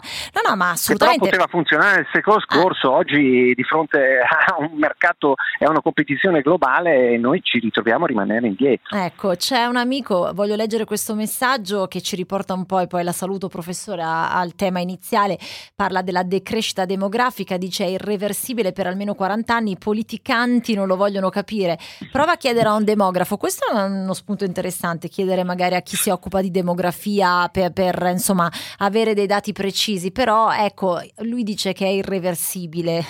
un commento Guardi, su questo, eh, sì. Guardi, su questo ci sono opinioni diverse. Proprio mm. i demografi in realtà indicano che è certamente una tendenza e che però non è vero che non si possa fare nulla per bloccare questa tendenza o addirittura invertirla, cioè politiche che aiutino la famiglia, che aiutino la natalità con i servizi di cui parlavamo prima, hanno avuto una loro efficacia concreta nel cambiare le tendenze demografiche di altri paesi. Quindi il problema è che se noi continuiamo a dire eh beh, è irreversibile, eh beh, non c'è niente da fare, eh, non affrontiamo il problema. Eh, dobbiamo avere invece questa responsabilità, perché è una responsabilità che dobbiamo ai nostri figli in, prima di tutto, perché sennò si troveranno in un eh, mondo del lavoro che in realtà sarà pieno di debiti per certo. le pensioni Beh, eh, degli anziani. Oltre a quelli e, che abbiamo già pagare... oggi. Eh. Eh, ma sarà sempre di più, Eh, no? appunto, Perché è chiaro appunto. che poi eh, Certo, le pensioni certo. le pagano chi, chi lavora oggi. Quindi insomma dobbiamo invertire questa tendenza. Esatto. Allora, grazie Maurizio Del Conte, professore diritto del lavoro e presidente AFOL, grazie anche per i vostri suggerimenti. Tra poco torniamo ancora con tante notizie. Eh, leggo, mi, è caduto l'occhio su un articolo sul Sole 24 Ore, le carte da giocare contro la recessione, tra poco ve le leggo, le leggiamo insieme, poi parleremo di finanza agevolata e poi di affitti di case, perché la carenza di offerta fa impennare i canoni, ci sono stati tanti aumenti in tutte le città italiane, ma guarda un po' che novità. Next Economy, l'economia analizzata a 360 gradi da Manuela Donghi.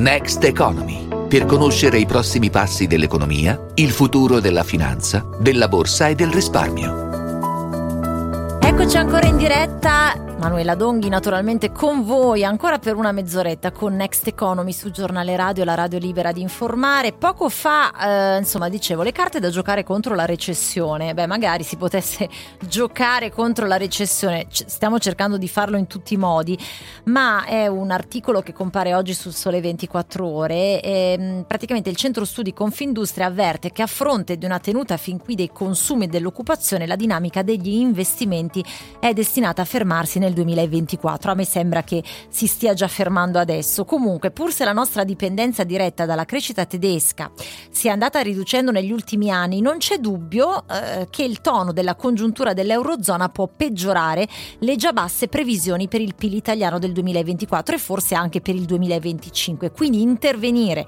sulle condizioni che consentano un rilancio dell'offerta produttiva europea e nazionale è urgente. Allora, a livello UE cosa si può fare? Con una svolta nella politica monetaria che renda noto il percorso dei prossimi mesi sulla base di quelli che sono gli sviluppi macroeconomici e che non annunci chiari e credibili, come peraltro già diversi analisti richiedono. Poi, con la fine immediata della Querel sul nuovo patto di stabilità, che riduca l'incertezza che essa ha contribuito a produrre presso investitori e governi, evidenziando finalmente un'attitudine favorevole agli investimenti nell'Unione Europea, perché è ovvio che il patto di stabilità, stringente o meno, ha bloccato insomma anche quelle che sono state le idee rispetto agli, agli investimenti eh, futuri. Poi, in attesa che la prossima Commissione rilanci una vera politica fiscale comune intravista dopo la pandemia è troppo presto tramontata. Anche questa è una parola chiave, una vera politica fiscale comune.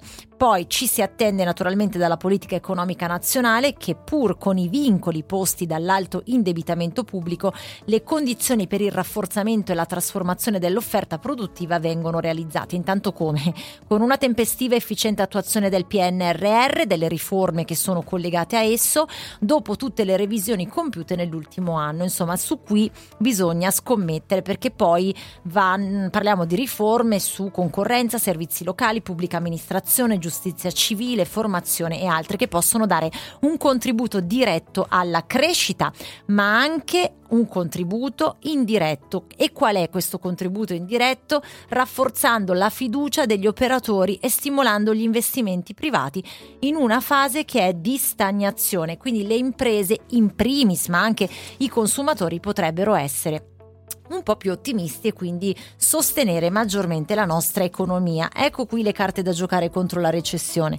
Speriamo, anche perché la recessione, insomma, eh, non è ancora arrivata, o meglio, eh, la stiamo sfiorando, non è ancora così evidente, però, però non è ancora sparita dai radar. Tra poco parliamo proprio anche di aiuti che possono essere dati alle imprese, parleremo di finanza agevolata e uniremo il nostro blocco di educazione finanziaria con delle esperienze concrete. 334 11 11 622.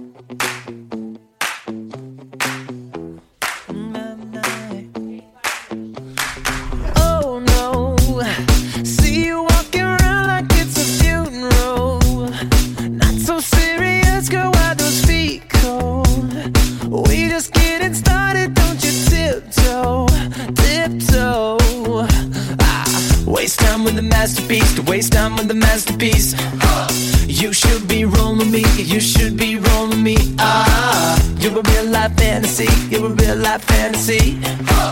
But you're moving so carefully, let's start living dangerously.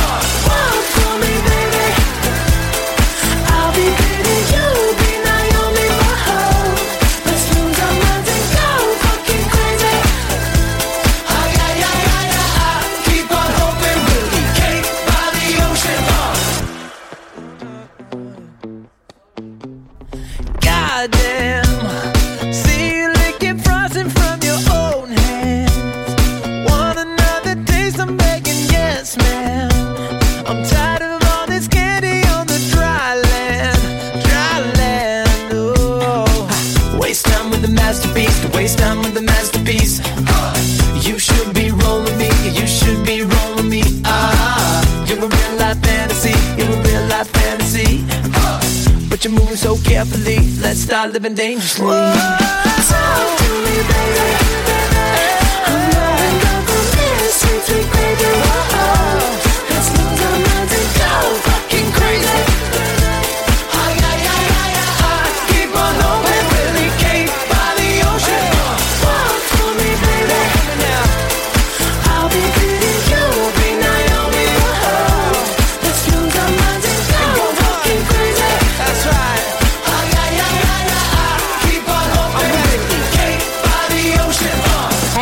Eccoci tornati in diretta, Manuela Donghi con voi ai microfoni di Giornale Radio, la radio libera di informare. Allora parlavamo di imprese, di lavoro, di aiuti per le imprese che in questo momento ovviamente brancolano ancora un po' nel buio, cercano di aggrapparsi a quello che possono, a degli appigli sicuramente ci sono e anzi dirò, anche qui potrebbe subentrare una delle buone notizie della puntata di oggi. Ci sono anche delle possibilità che magari non tutti conoscono e che però vogliamo in qualche modo eh, divulgare. Intanto saluto Fausto Giustetto che sarà con me, amministratore delegato Gruppo Novaria. Grazie per essere in Next Economy.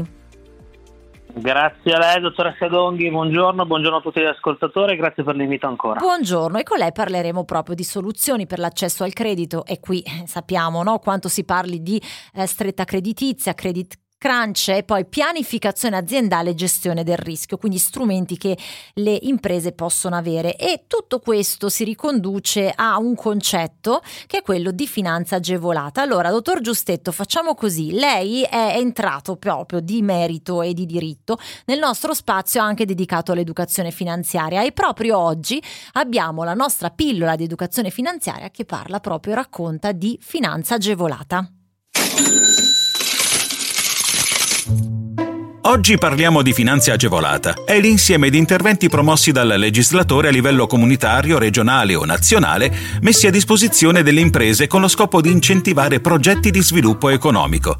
In questo modo Stato, Regioni e Unione Europea offrono alle imprese finanziamenti, agevolazioni, contributi e altri strumenti finanziari a condizioni più vantaggiose di quelle di mercato, così che possano crescere. Detto ancora in modo più semplice, è un aiuto ma che contemporaneamente diventa una ricetta per promuovere il tessuto imprenditoriale nazionale e dare un'immagine sempre più attrattiva al paese. Di quali facilitazioni stiamo parlando? Ne esistono di diverso tipo. Ci sono contributi a fondo perduto, finanziamenti agevolati, interventi in conto garanzia, crediti d'imposta o bonus fiscali e incentivi fiscali. Questi ultimi possono essere classificati in contributi diretti, ossia in liquidità, oppure indiretti, quando l'impresa ha la possibilità di sfruttare benefici fiscali. Infine, chi può accedere quindi alla finanza agevolata? Dipende. Le condizioni richieste variano in base alla tipologia, alle finalità del bando e alle regole poste dall'ente gestore. Allora cercheremo di capire anche chi può accedere alla finanza agevolata. Allora, Fausto Giustetto, ehm, nella pillola sono state messe in evidenza due parole, ehm, aiuto e ricetta. È vero che la finanza agevolata per le imprese può rappresentare questo, cioè un aiuto, ma anche una ricetta, cioè visto che prima dicevamo lei si occupa anche e soprattutto di strategie no, aziendali, pianificazione aziendale. Ecco, partiamo da qui. Sì, eh, esattamente come ha detto lei, come ha detto anche la pillola. La finanza agevolata intanto può servire e serve a fare ordine, fare ordine perché tutti, tutti i bandi e le dotazioni regionali e camerali sono, non sono ritagliate su una specifica azienda, ma è l'azienda che si deve adattare e ritagliare sul, sul, sul bando in sé. Altro aspetto fondamentale è che, eh, come ha detto in parte la pillola, che sono tutti o quasi tutti questi investimenti, cioè tutto ciò che è a leva, a leva per l'azienda, per lo sviluppo aziendale. Quindi difficilmente sono, c'è della, della, della, liquidità a supporto. Mm. Quindi investimenti, formazione e crediti d'imposta per quanto riguarda l'aspetto fiscale. Ecco. Questo fondamentale. Certo, e io eh, in apertura ho detto, insomma, ci sono, ovviamente siamo in uno scenario, adesso poi mi dirà anche lei qual è la fotografia che voi come osservatorio avete della situazione delle imprese, magari facendo distinzioni eh, a seconda di, delle imprese di riferimento, ma insomma, ehm, in apertura ho detto, a volte ci sono magari degli strumenti proprio ad aiuto e supporto delle imprese che non sono conosciuti. Ho detto bene o ho esagerato?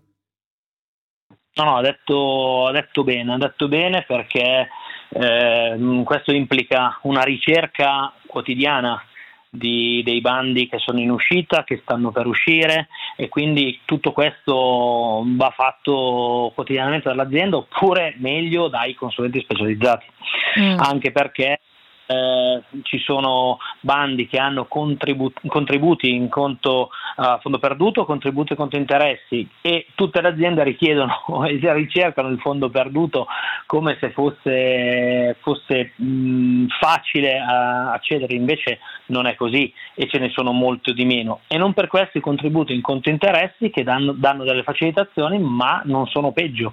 Quindi mh, bisogna affidarsi a chi lo fa quotidianamente, nonostante questo però bisogna fare molta attenzione alle, ai contratti, le aziende devono fare attenzione ai contratti che firmano, a chi si affidano, perché, perché molto, questo, la finanza agevolata è qualcosa di molto, molto delicato, è de- necessario ed è importante per, per lo sviluppo dell'impresa, ma rimane un fondo pubblico, rimangono fondi pubblici, Mm. quindi maneggiare con cura. Sì, eh, delica- ecco, delicato. Mh, cioè, può darci ancora qualche riferimento in più perché la finanza agevolata è, un- è delicata, appunto? È delicata perché sono, sono fondi pubblici, essendo Ah, beh, fondi ok, pubblici certo, certo.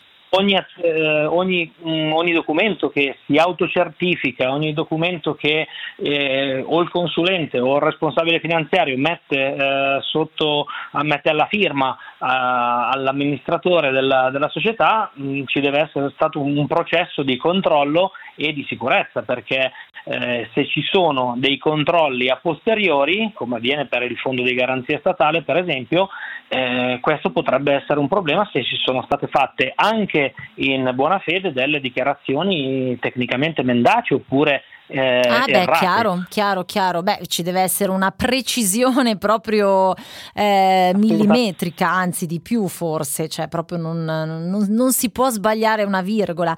Due cose, dottor Giustetto. La prima è, è, come dicevo prima, se ci può dare una mm, fotografia della situazione delle imprese di oggi.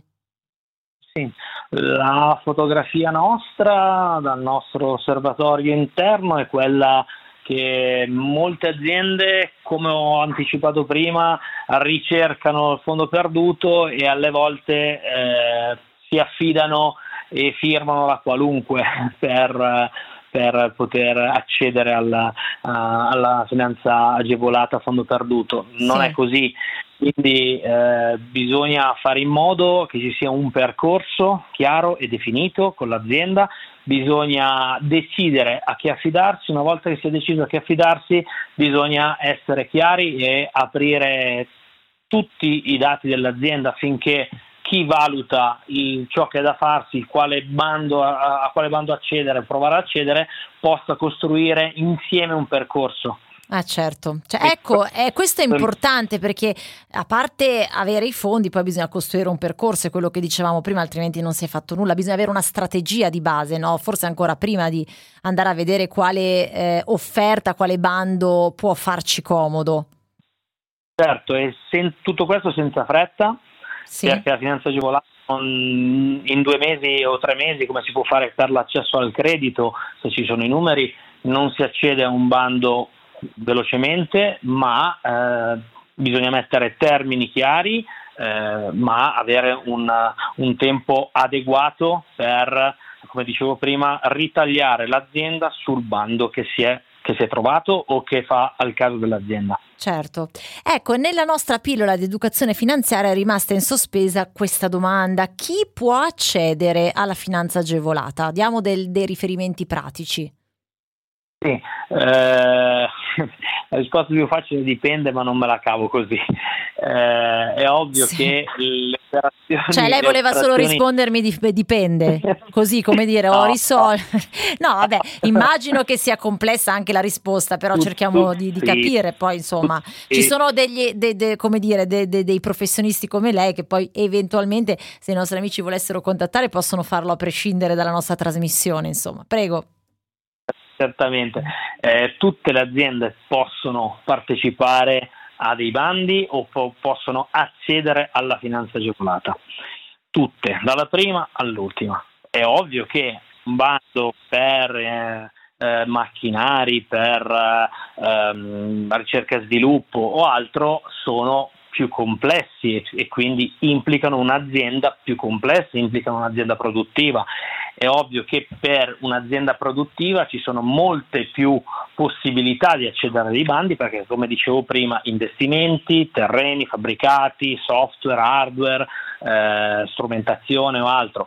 Più l'azienda è meno strutturata, ma anche per quello che fa, se è una commerciale, la commerciale non ha grossi impianti solitamente, quindi tutti quanti possono accederci, giusto è ritagliare e andare a ricercare. L'azienda piccola, ditta individuale o altro può accedere a bandi camerali magari, quelli che Mhm. sono un po' più piccoli sono più ritagliati appunto sull'azienda, sull'aziendina piccola, quindi tutti possono accedere.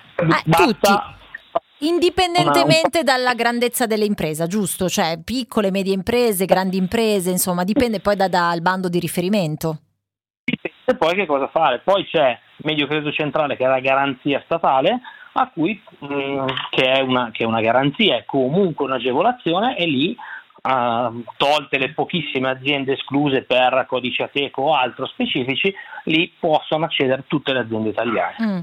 Ottimo, molto interessante. Guardi, ehm, interessante anche perché, ripeto, abbiamo anche approfondito un concetto di educazione finanziaria attraverso degli esempi pratici, anche attraverso chi effettivamente ogni giorno ha a che fare con la finanza agevolata. Grazie a Fausto Giustetto, amministratore delegato gruppo Novaria. E chissà se l'educazione finanziaria può aiutare a farci capire quando i prezzi delle case, degli affitti scenderanno.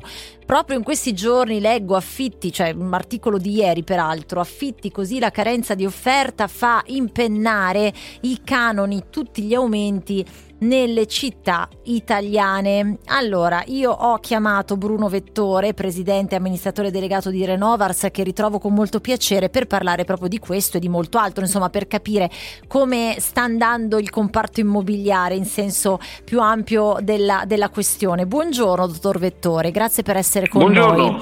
Buongiorno. a lei e a tutti gli ascoltatori. Buongiorno. Allora, intanto, intanto eh, partiamo proprio dal tema affitti di cui si sta parlando tantissimo in questo, in questo periodo. Eh, c'è carenza di offerta, leggo, e quindi di conseguenza i canoni si impennano, no? E eh, gli aumenti si sono verificati in praticamente tutte le città. Allora, è, è così? Cioè, l'offerta comincia veramente a essere limitata?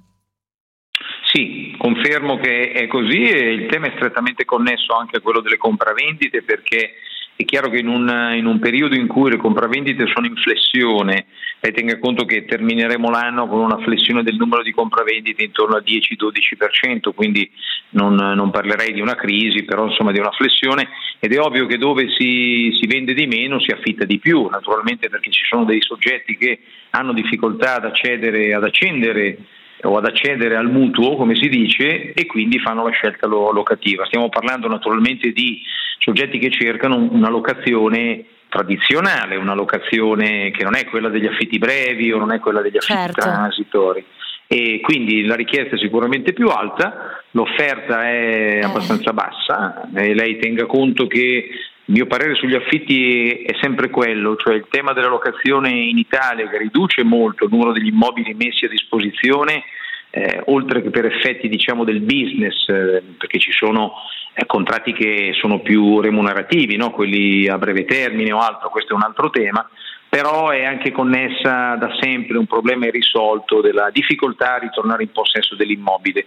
Quindi la contrazione di case sul mercato eh, eh, offerte in locazione ha sempre questo problema atavico, sono sempre abbastanza poche perché i proprietari temono di spogliarsi della proprietà, diventa poi Certo. molto complicato ritornarne in possesso. Questo Certo. limita un po' l'offerta e Ecco. quindi alza i prezzi anche. Dot- eh sì, dottor Vettore, poi ci sono anche altre motivazioni per cui ovviamente i prezzi aumentano, ma è dal suo osservatorio. Allora, in questo momento nel quale ovviamente i tassi di interesse sono ancora alti, quindi in alcuni casi chiedere un mutuo è impossibile per delle famiglie. Parliamo di chi lo vuole. Complicato. Eh, co- esatto, magari impossibile, no? No, beh, in certi casi sarà anche impossibile, magari si rimanda no? la decisione di Certo. acquistare una casa e quindi di accendere un mutuo. Comunque sicuramente è molto complicato. In alcuni casi alcuni definiscono mutui inarrivabili, quindi è, è consegue- cioè, diciamo che è la conseguenza quella per cui eh, si, si- tende ad an- a cercare una casa in affitto e quindi la, la richiesta di case in affitto aumenta però l'offerta è sempre questa, no? Eh, però, ecco, Eh, è tutto collegato, lo- giusto? perché l'offerta, l'offerta è più o meno sempre quella, ripeto, Eh, certo. limitata da questa ritrosia, da queste riserve che molti proprietari hanno, non tanto connesso alla rendita che potrebbe anche esserci, ecco, sto parlando naturalmente delle locazioni tradizionali, eh, quelle regolate dalle norme 3 più 2 o 4 più 4, sto parlando di questo tipo di locazioni che è quello Sì, oggetto sì. del eh, discorso di oggi. Questo tipo di, di locazione continua negli anni, a, ripeto, ad avere questa spada di Damocle che è la difficoltà di rientrare in possesso del- dell'immobile. Questo, ripeto, limita eh, il fatto che tutti gli immobili vuoti vengano messi sul mercato. Città come Milano e Roma hanno una moltitudine di appartamenti vuoti che rimangono tali per il timore di affittarli. Chiaro che se fossero me- messi tutti sul mercato probabilmente avremmo un effetto calmieratore dei prezzi, però dovrebbe esserci la certezza che nel momento in cui il contratto di locazione scade, io, proprietario, ritorno normalmente in possesso del mio immobile per me, per i miei figli, per le mie necessità. Questa certezza purtroppo in Italia da decenni non c'è e la cronaca è piena anche di fatti che lo dimostrano. Questa, questa forbice, diciamo, è chiaro che è fastidiosa perché fa sì che i prezzi si, si alzino Mm. ed è Sì, vero no, che città è- come Milano e Roma certo. sono molto alti, a volte il valore di una di, una- di un canone addirittura superiore o pari alla rata di mutuo. Allora tanto vale, uno dice non mi impegno per 20 anni, per 30 anni, tanto è la stessa cifra più o meno, eh, attenzione. Sì, ma è incredibile, ma più- eh, più siamo libero. arrivati, siamo adesso per, mm, non, senza adesso io anche qui, no, eh, dico- uso un'espressione un po' forte, ma, ma per arrivare al punto, cioè siamo arrivati a una situazione incredibile per cui si rischia di star senza casa perché il mutuo non va bene perché è troppo alto, l'affitto è diventato Sì. Pari a pagare un mutuo e mm, ovviamente lei mi sta confermando che in questo momento è più facile trovare una persona che chiede una casa in affitto piuttosto che una persona che vuole comprare casa, poi magari con tutte le dovute. Eh, di- diciamo con le, con le dovute pro- proporzioni, Eh, certo, però la- certo. mentre, mentre la- mentre le richieste diciamo, di acquisti sono in discesa di qualche Ecco. punto percentuale, le richieste di affitti sono in salita e sa che i numeri non tradiscono mai. Ecco, Eh no, quando eh no. il mercato, lei è un'esperta di finanza, il mercato si regola, è sempre un equilibrio fra domande ed offerte, Eh, insomma. no, certo. Ed è ovvio, le richieste di acquisto sono in calo, eh, le richieste di affitto sono in rialzo, questo è un dato di fatto. Questo fa sì che probabilmente i prezzi immobiliari, al di là di eccezioni come Milano, ecco, che ha una, delle dinamiche diverse, i prezzi con tutta probabilità nel prossimo, nel prossimo biennio saranno stazionari o in lieve decrescita. I valori locativi invece, a mio modo di vedere, aumenteranno, ma proprio per i motivi che abbiamo detto fino ad ora. Mm, le faccio una domanda un po' diversa in chiusura, ma può essere che questa situazione, perché spesso le situazioni economiche no, che, che- che si- che arrivano e che, che poi modificano però anche l'aspetto più sociale no, de- della nostra vita, può essere che visto che noi siamo ancora legati molto al concetto della casa di proprietà, del mattone nostro, eccetera, questo cambi proprio il nostro modo di vedere la- l'abitazione, cioè che al di là poi Sì, dei sì, prezzi, questa- eh, mm, secondo Certo, questa è potrebbe... una domanda molto, che mi piace molto perché ha dei riflessi anche sociali. Io, come dire, mi limito ad osservare, ecco, io sono Mm. un genitore, osservo i miei figli, osservo i giovani. Eh, io credo che i giovani abbiano, siano meno affezionati al concetto di acquisto eh, immobiliare, molto molto- lo sono molto meno rispetto a come lo eravamo noi. Diciamo che per noi, mi permetta questa piccola digressione, i sogni erano eh, l'acquisto dell'autovettura prima e della casa poi. Adesso molti giovani non sono interessati né ad acquistare un'autovettura, che è un costo, un peso, si muovono in un altro modo, e un po' meno ad acquistare una casa. Questo è è un dato di fatto che potrebbe avere, ovviamente lentamente negli anni, ecco, sono processi lenti, potrebbe portare anche delle lievi variazioni di tipo Sì, sociale. che poi ecco, ci sono un- sempre perché se- ovviamente se ragioniamo voglio dire in un arco temporale ampio indubbiamente cambierà qualcosa anche da questo punto di vista diciamo che però la casa proprio dà l'idea di sicurezza e soprattutto forse c'è eh, in questo specifico eh, esempio il fatto che se si compra la casa sembra che i soldi non vengano buttati via magari con un affitto dice beh Sì, sì. no? Questo rimane, no? La, l'acquisto evidentemente rimane un valore, il 75% delle famiglie italiane sono proprietarie, però devo dire, noto n- nei giovani questo mh, Ecco. desiderio innanzitutto di mobilità, ecco, perché l'acquisto di una casa vuol dire anche mettere delle Sicuramente radici, eh, sì, dire sicuramente anche- sì. Eh, però, però mi scrivono, eh, secondo me non è che non vogliono, anzi vogliamo, non possono, cioè possiamo, ora sono altri tempi. È vero, poi anche quello che ha detto lei, dottor Vettore, c'entra perché magari i giovani vogliono viaggiare di più, vogliono spostarsi, voglio- non sanno insomma magari dove andranno a vivere, quindi dicono aspetto a comprare casa, Esatto. però è anche vero Esatto. che anche eh, insomma quando non parliamo più di giovanissimi ma sempre giovani a volte non lo possono fare per tutta un'altra serie Beh, di motivi no? certo, Sì, sì, Eh, sì, no, eh, naturalmente. no no Mm. ci sono eh, ma- però, però il- la domanda era partita da me effettivamente lei l'ha- l'ha- ha risposto nel modo più giusto è vero c'è, c'è questo cambio di, di- di, mh, rapporto con, con l'immobile sicuramente. Bene grazie sì. Bruno Vettore grazie mille presidente e amministratore delegato Renovars. Sono le 13 e quindi abbiamo terminato la puntata di oggi di Next Economy, la seconda edizione questa sera alle 20, come sempre grazie Elisa Cabrini, ancora buon compleanno, ora eh, ci sarà la Pode Carlo con Giornale Radio Football Club, come sempre per le prossime tre ore di sport, ma sempre tanta informazione generalista su Giornale Radio, la radio libera di informare. Io Manuela Donghi torno domani a partire dalle 11, restate con noi, buon pomeriggio. Next Economy. L'economia analizzata a 360 gradi da Manuela Donghi.